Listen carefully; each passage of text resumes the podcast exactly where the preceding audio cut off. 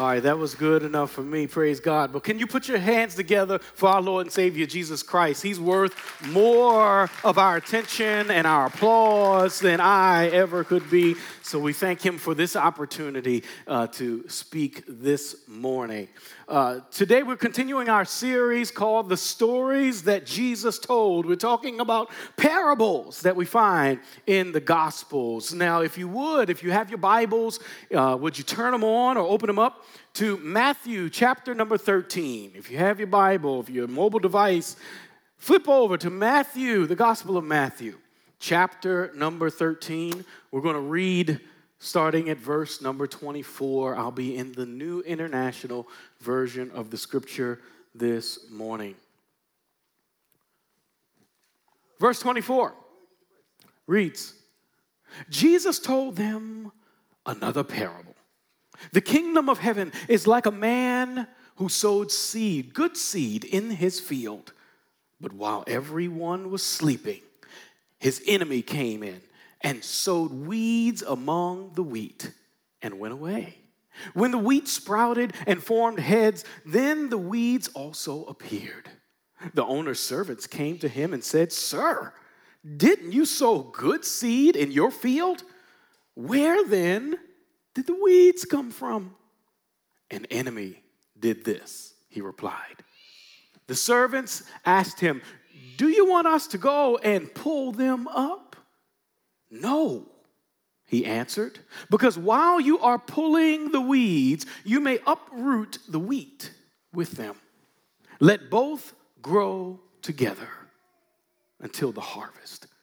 At that time, I will tell the harvesters first collect the weeds and tie them in bundles to be burned, then gather the wheat and bring it into my barn. The grass withers and the flower fades, but the word of our God stands forever. Holy Spirit, would you come? And would you preach the message that you want spoken? In Jesus' name, amen.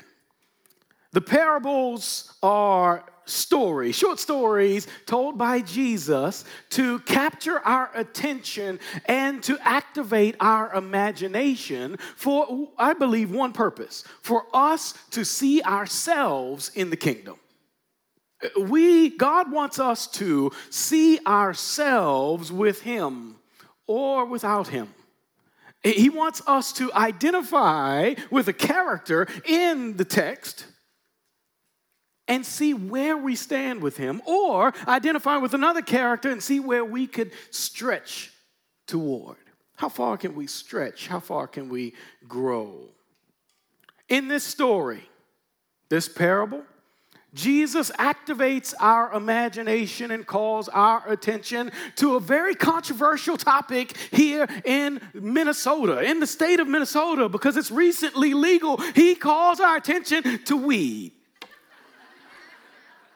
I don't know where you stand, but Jesus is talking about weed. Can you imagine? He's not talking about that weed. He's not talking about cannabis, but he is talking about weeds in this text. He's talking about an invasive species that have come into the field and corrupted the field of good plants that he has planted. So let's talk today about the weeds and the wheat. Let's compare and contrast the weed and the wheat. You see, wheat is one of the oldest known crops that we are aware of. Oh, oh back back in 9600 BC, we have evidence of wheat being uh, uh, cultivated as a crop. Years have gone by. People are still cultivating wheat, still growing wheat. There are a variety of species of wheat, but in general, it is a cereal grain and it is grown for its edible grain. It is used to make flour, which we put in so many yummy, yummy foods bread and pasta, desserts and all the glutinous, glorious goodies that we could fit in our stomach. Some of y'all are moaning. Sorry for the gluten intolerant people. There's something in this message for you, I promise. Jesus wants to talk to us about uh, uh, the kingdom in this parable. If you look at the very first sentence, he says that the kingdom of God is like a man who sowed good seeds in his field. The kingdom of God is like planting wheat. The kingdom of God is like gardening. Many of us have planted something in our lives. Maybe you took a seed, you were eating an apple, and you took that seed and put it in the backyard, and you never saw it again. Uh, many of us have planted something in our lives. Maybe you have a garden in your backyard, in your in, in, your house, or whatever. Maybe you you live on a farm and you've planted crops uh, professionally. Uh, maybe you have spoken a word of encouragement into the life of a friend who was going through a tough time. Maybe you have given a life lesson that was valuable to your child. We've all planted something in our lifetime. And I believe that Jesus uses this planting language so that we can all comprehend, we can all understand, we can all relate to what he's about to tell us. Because we can all understand what it means to plant something. You see, he wants us to know that the kingdom of God is like planting a seed. Seeds take time to develop. The kingdom of God is like planting a field. There's some weeds that might come up. The kingdom of God is like planting wheat. There's going to be some distractions and disruptions on your path. You see, the kingdom of God takes time to come. It takes time. And some of us get a little impatient or frustrated with Jesus.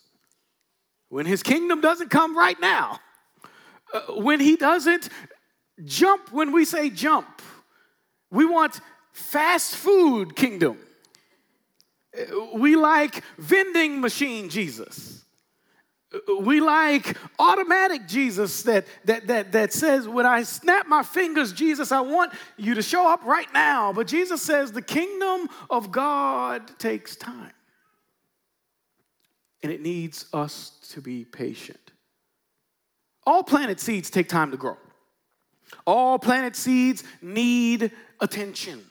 All planted seeds need love. All planted seeds need water, need sunshine, need someone to care for them. They need some consistent investment in order to become all that they were designed to be. I have some experience in this. I told you last time I, I preached about Bob. Y'all remember Bob? If you don't know about Bob, go back two weeks in the recordings and you can learn about Mr. Bob, which is a funny story. So just go and listen to it. But I have some other experience about sowing into people's lives. You see, for 13 years, I taught at the university level, and I am absolutely amazed that here, some years later, that I continue to get text messages and phone calls and emails and, and actually follow some of my former students on social media. And to watch their progress is absolutely amazing to say I had a part in that, not to not in a prideful way, but when you plant something and you see it grow up, when you invest in a child and you see them become successful, eh, you, you want to sit back and say, Man, God, you are amazing. Because all I had to do was plant a seed, but there's some other stuff that had to happen for this thing to be successful. But what happens when the seed that you plant is now surrounded by weeds. What happens when uh, the things that are going right in your life all of a sudden take a turn for the worse? Uh, what happens when the weeds grow up in your garden and start to take over? What happens? When those undesirable things happen in your life, in your church, in your city, in your country, in this world? What happens when those undesirable enemies come and sow seed into your field and disrupt what you're trying to produce? What happens when uh, uh, the haters come along and, and talking behind your back and, and speaking evil over your life? What happens when those distractions take your eyes off of your goal and you end up over here when you wanted to strive to be over here? What happens in life when uh, uh you don't have the resources in your community to be as successful as your talent? Talent wants you to be. What happens when weeds grow up in your field? How can we be kingdom citizens, all that God has prepared and created us to be when there are so many weeds among us?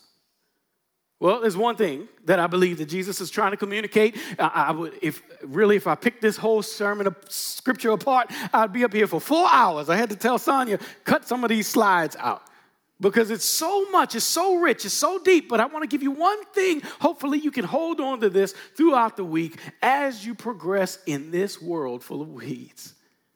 That one point is this know your role. That doesn't seem that big, Gary. Know your role. I get this line from one of the greatest wrestlers of all time. If you're a WWE fan, maybe you heard of Dwayne The Rock Johnson, the most electrifying man in sports entertainment. Does anybody know Dwayne The Rock Johnson? Anybody know any of his catchphrases? If you do, follow along with me. If you smell Yes, I got somebody. Yeah, yeah. Finally, The Rock has come back to Minneapolis. the Rock had some amazing catchphrases that electrified audiences for years, and he still does. He's just uh, that uh, entertaining.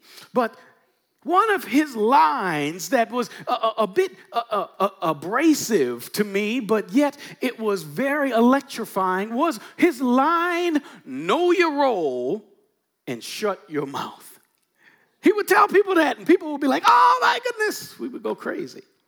Know your role and shut your mouth. I'm not telling you to shut your mouth, but I do believe it's important for us to know our role. You see, he got this line from another wrestler.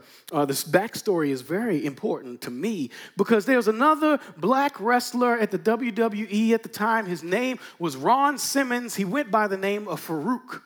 And Faarooq was an older wrestler in the WWE. And what he would do is he would take the other black wrestlers and bring them under his wing. Because at that time, the WWE never made black wrestlers into superstars.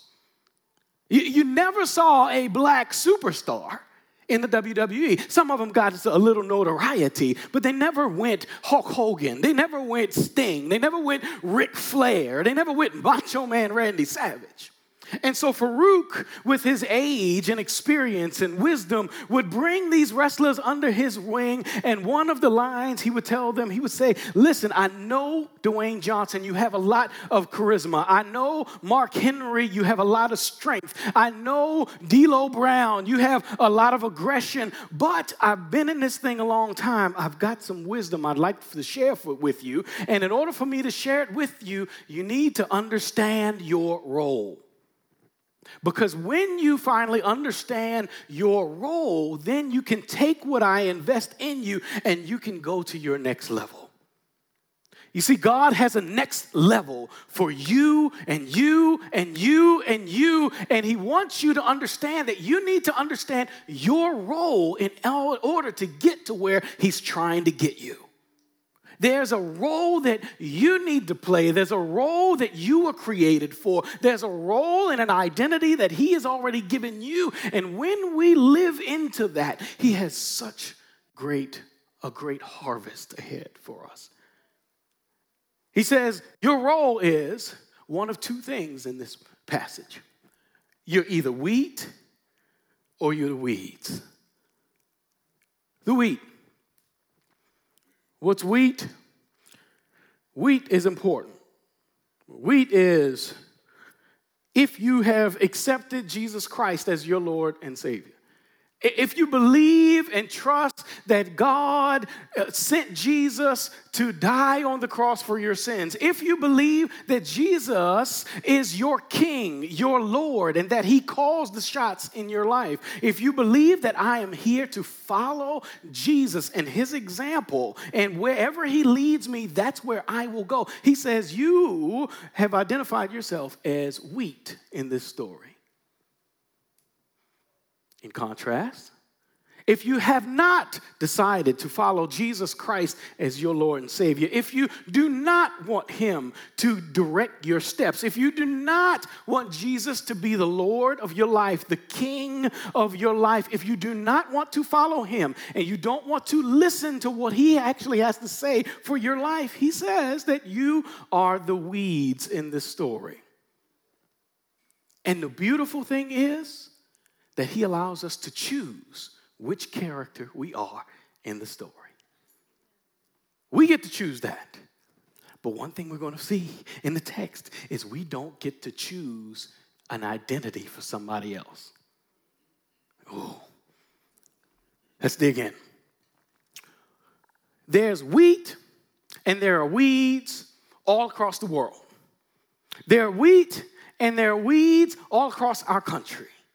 There's wheat and there are weeds all in our city. Matter of fact, in this room right now, in our church, there are wheat and there are weeds. I'm taking a step further. If you will, if you tell the truth and, and, and, identify for yourself, you will admit, if you want to tell the truth, that there are some wheat and weeds inside of you right now that there's some good, there's some bad, there's some challenges, and there's some successes, there's some joy, and there's some pain, there's some good times and some bad times. There, there's, there's good and bad, there's wheat and weeds in your life right now. And Jesus said, I want them all to grow together. Our lives, if we will confess, are filled with the tension of conflicting natures. Paul says it best. I love Paul because Paul is real. As real as they get. He says in Romans chapter 7, verse 19, I want to do what's good, but I don't. I want to do, uh, uh oh, I don't want to do what's wrong, but I do it anyway. That's why we need Jesus. Because Jesus is the one who will apply righteousness to your life, even though you haven't achieved righteousness. Jesus is the one who will bless you with mercy when you deserve punishment. Jesus is the one who will bless you with grace when you don't deserve any grace at all. Jesus Christ is the one who stands in the gap for you and for me. Jesus in this story continues to sow good seed. If you think about your life, Jesus continues to sow good seed in your life. But as soon as Jesus walks that far down the field, somebody else comes sowing some more seed behind him. Have you ever experienced that in your life? Where you are doing well. Things are going great. Your relationship is good. You got the job that you were after. You got into the school that you were applying for. Man, things are going wonderful, and then something turns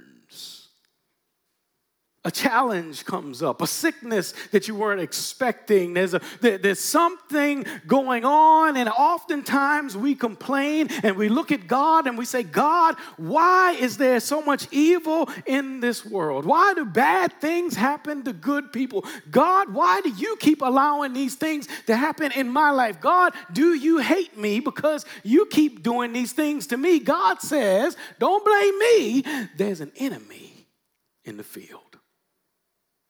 You need to know that for your life. That there is a real enemy in the field, and he does not want you to be successful. This enemy does not want you to be productive. This enemy does not want you to see Jesus. He wants to give you every excuse to walk as far away from Jesus as you possibly can. But Jesus says, I need you to focus on me. There are weeds in this world. So, what do we do with them? Do we, and this, let me just tell you this real quick that this story is set in a political landscape. Oh, God. You see, Israel wanted, at this time, they were praying to God for a political solution to their challenge. They wanted Israel to rise again. They wanted Israel to be great again because uh, Rome had come in and taken over. Rome had come in and oppressed them. And they wanted a military leader, a political leader to come in and lead them to victory. They specifically wanted someone to come in and destroy their enemy.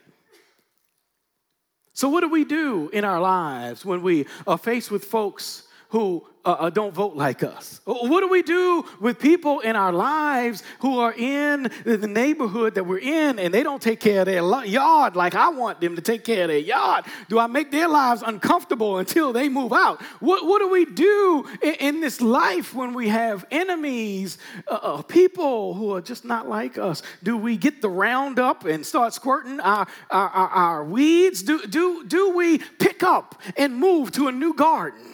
Where there are no weeds. It's a guarantee there are no weeds in this neighborhood. Or, or, or do we get to eliminate our enemies?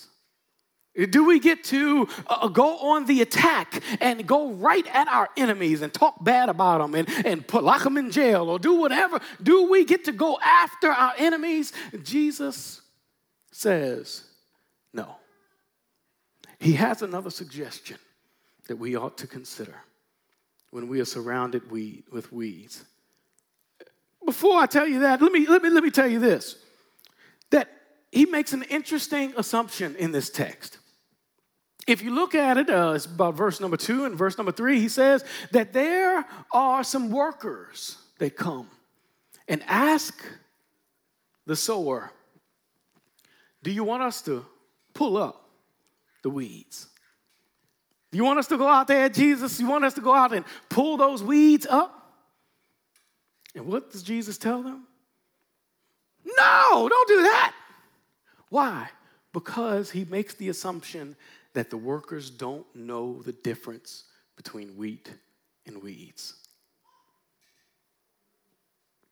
Let me show you a picture of the weeds that would have been there back then. It's called darnel. This is the type of weed that they would have dealt with. This is the type of weed that an enemy would have come in and sown during that time. It looks just like the wheat. As a matter of fact, the farmers in that day hated this. They hated this type of weed because it looked so similar. And when it grew up next to the wheat, you couldn't tell the difference. Jesus says, No, don't pull them up because if you pull them up, you're going to hurt the wheat. If you go and pull the weeds right now, you are going to damage the wheat, and the wheat is too valuable to me to lose. I don't want to lose any of the wheat. I want the wheat to grow to maturity in order to be harvested. I want the wheat to have a good life. I want the wheat to continue to grow and be healthy and continue. But if I remove the evil from next to it, it's going to do more damage to my crowd. Jesus is saying there's some evil in this world. There's some challenges going on all around us right now. There's some weeds in the field. There's an enemy out there sowing right now. There's some evil going on inside of me right now. And if God were to eliminate all of the evil, guess what will happen to me? I'll be eliminated too because there's some things in me that he's still working on. There's some things inside of me that he needs to continue to get some fertilizer on. There's some things inside of me that he needs to work on and continue to give me grace for and continue to offer me mercy. And I thank God that he has not eliminated the weeds yet. But there will come a day, he says, that I will harvest. And then at that time, he says this I will do the separating. I will do the separating. What do we do when Christians don't know their role? What happens when Christians are not satisfied with being wheat? I think I need some water for this. What happens when Christians step outside of their role? What happens when Christians want to be the gardener instead of the wheat? What happens uh, when Christians want to be the Jesus police instead of the plant that God is trying to grow? It's well documented throughout history what will happen when the Christians step in and think that they are the judges, think that they are the gardener, think that they are the ones pruning. Uh, uh, we see uh, uh, an increase, uh, we see uh, um, manifest destiny. We see white supremacy. We see uh, theft of land. We see the destruction of tribes. We see uh, uh, uh the dehumanization of people, uh, which leads to lynching and murders and mass incarceration. We see what happens when people step outside of their role and become the judge instead of the wheat, the gardener instead of the wheat. We see it just happened last night, yesterday in Florida. We saw in Jacksonville, Florida, that a gunman went into a Dollar General looking for black folks to gun down. And that happens far too often in our country because we want to be judges instead of wheat. Sometimes we want to uh, uh, uh be, we see it happening on the, on the political landscape right now where books are being banned in the state of Florida because their truth doesn't want to be told. It makes some people look bad. It doesn't make look bad. It looks. It just tells history of what actually happened. And then what, what else happened? Just this week in Arkansas, the governor has banned all African American studies. It's becoming a trend. And if we don't step up and say something, and we don't step up and vote or do whatever we want to do, it will continue. There's a book written by uh, Josh, uh, Joshua Heschel, Abraham Joshua Heschel. This book is phenomenal and life transforming. He uh, was a Jewish uh, theologian. And he wrote this book, Moral Grandeur and Spiritual Audacity. It will change your life. And what does he say in this book? what I just said. He says that this is the strategy when you burn the books, when you remove the history, when you take away the knowledge of a certain people, what it is, is the same strategy that the Nazis used. You see, he was there. Abraham Joshua Heschel, if you don't know this man, he is a man who escaped the Holocaust. He's a man who grew up in Poland and he escaped the Holocaust. But his mother and siblings did not. And he came to the United States and studied. And he always regretted that, that he was the one that was saved and not his family. But he had direct experience with this. He said that the Nazis took away the education of these people, the Jews. The Nazis burned the books of the people that they called the Jews. The Nazis took away everything that would identify them as being human. So that when the time came and they wanted to eliminate them, it was okay with everybody because they weren't really human. They had no history. Watch out, folks, about what these people are trying to do. It's really dangerous. And if you don't feel it because you're not a part of the same persuasion as I am, talk to one of us and hear the pain of the people who are marginalized. There's some real weeds around us. Too often, we overstep our bounds. And instead of following Jesus, we want to be Jesus and we cause more harm in this world. In this Christian life, we want to decipher good and evil. We want to do what's right if we're really following Jesus. But sometimes it's difficult. It's difficult to see what is right and what's wrong. We think because of how we grew up, we know what's right and what's wrong. But Jesus says, uh, be careful about that. He says in this text that you can't tell the weeds from the wheat. I'll do the deciphering for you. There's a game, a video game that my daughter loves to play. Uh, uh, it's called Roblox. Anybody know this game, Roblox? Y'all heard? Of? All right, Roblox.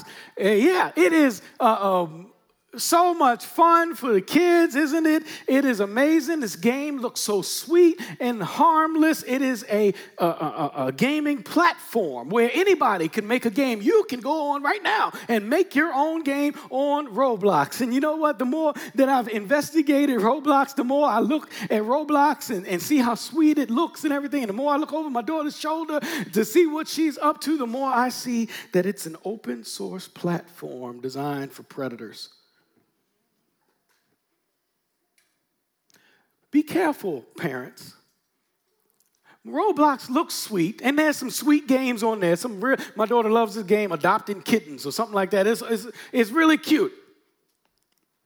But you look at some of the chats, and you look at some of the graphics, and some of the explicit nature that people are putting into these games. Roblox is saying, you read their website, they say, we're trying to keep up, but they make it too much money. They're not worried about keeping up for your child. Watch what your children are doing online, parents, because everything that looks sweet isn't sweet. Looks, Jesus is saying, are deceiving. Everything that looks good isn't necessarily good. That's why we need to be remain we need to remain rooted in jesus. We need to uh, uh, remain rooted in his truth. We need to read scriptures and apply them to our lives. We need to become more and more like jesus in every area of our lives. Why? Because we need him to lead us and to guide us. We need to surround ourselves with Christian community. We need to not only come to church, but I believe that we all need a small group of believers that we can count on, who can pray for us, who we can tell our business to, that they can help us to grow relationally and spiritually. We need people around us who want to see us progress. We need to understand our role. Do you know what your role is? Do you know what the role of wheat is? What's the task of wheat? What's wheat supposed to do? Grow. That's all wheat's supposed to do. How many of y'all seen wheat in the field saying, Look at all of these weeds. I got to get these weeds and cut them up and rip them up? That'd be a cartoon. Uh, the wheat is not out there doing all of the work, the wheat is just sitting there growing. The wheat needs to absorb the sun. The wheat needs to absorb the water whenever the farmer waters it. The wheat needs to absorb the nutrients and so that it can focus on growing. Brothers and sisters, you need to focus on growing. I need to focus on growing instead of looking at everybody else's problem and calling people out and pointing these two fingers at people and calling out their problems. I need to watch this. My mama told me if I point my finger at somebody, it's three others pointing back at me. That's who I need to work on. Me, myself, and I. Jesus says, Be wheat, grow, because if you grow, a harvest is soon coming. Folks, I'm gonna leave you with this. Sometimes we're looking at life and we're looking at all the negativity. We're looking at all of those people who are maybe against us, those people who talk about us behind our back. We look at all of the problems in this world, and guess what? Those are weeds in the field. And Jesus is saying, I got something better than weeds. Would you put your attention and focus on me? Would you put your attention and focus on the fact that I woke you up this morning? Would you put your attention and focus on the fact that you have breath in your body? Would you put your attention and focus on the fact that your heart is still beating without you trying to do anything? Would you put your attention and focus on the family and the friends that He's surrounded you with? Would you put your attention and focus on the community of Mercy Vineyard Church that He's blessed you with? Would you put your attention and focus on the good things and the great things that He is doing in your life and is about to do in your life and not not keep looking back at the negative.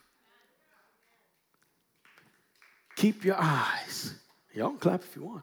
Keep your eyes and your focus and your attention on Him because when we start to get distracted, like Peter, we start to sink. And when we start to sink, we start grabbing on people. You ever uh, uh, started drowning and you start, you, you got other people around you, you start bringing them down with you. I never forget, I was 12 years old. I didn't know how to swim yet. And my, my cousin told, told me, Oh, go down this slide, and, and the water's not that deep. You just splash in and get up and walk out. And I said, Okay, that's great. And I got on that slide and I slid down in that water. And I wasn't, but I don't know how tall I was, but I'm still not that tall. I stood up like he told me to, and the water was here. And I'll never forget because I thought I was dying. I, I, I, was dying. I was taking water in. I'm grabbing any foot that came close to me, and people are kicking me off, and I'm bringing other people down until finally somebody came alongside me and lifted me up and put me on the side. Ladies and gentlemen, it doesn't matter how many weeds you're surrounded with, it doesn't matter how far you're drowning. There's a man named Jesus who came down 42 generations to put his arm around you and say, I got you. I'm bringing you out. I'm taking you forward. I got your destiny ahead. Just keep staying with me and keep your eyes on the prize, and we are going to make it. Worship team, y'all can come on up. But, ladies and gentlemen, I think that every wheat will produce a harvest. Every healthy plant produces a harvest. But watch this wheat never produces a harvest for itself. You ever saw a wheat plant eating its own wheat? It's called cannibalism. That's not good. A wheat plant can't eat its own wheat. Why? Because a wheat plant grows to produce a harvest for its farmer. You produce a harvest for the farmer, and watch this anyone who the farmer shares with. Folks, I believe that God will have us to grow more the more our harvest is shared with others. There's a generosity piece that is key to our spiritual growth. God wants you to grow more spiritually. Yes, it's vital to get down into the Word and dig deep and learn more about His truth. Yes, it's important to get into times of prayer and silence and solitude and grow in your relationship in conversation with Jesus. But He says that there is even more ahead if you give, because if you give, He gives back to you.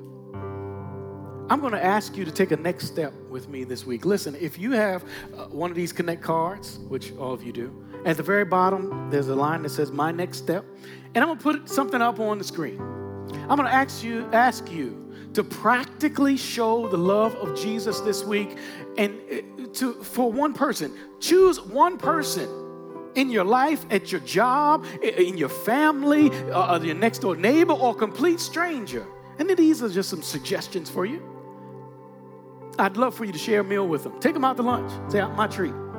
I'd love for you to send them a note of gratitude. Matter of fact, if you have your mobile device, you could do this right now. Go to your messages app and text somebody. Just find a random person in your contacts and say, I'm praying for you, or I support you, or if they're going through a sickness or something right now, I, I, I'm, I'm with you. If you need me, call me. Send an encouragement message to somebody right now. Give of your space, your time, your mind, your resources, and watch God do something amazing in your life. Watch Him produce a harvest that you don't have room enough to receive.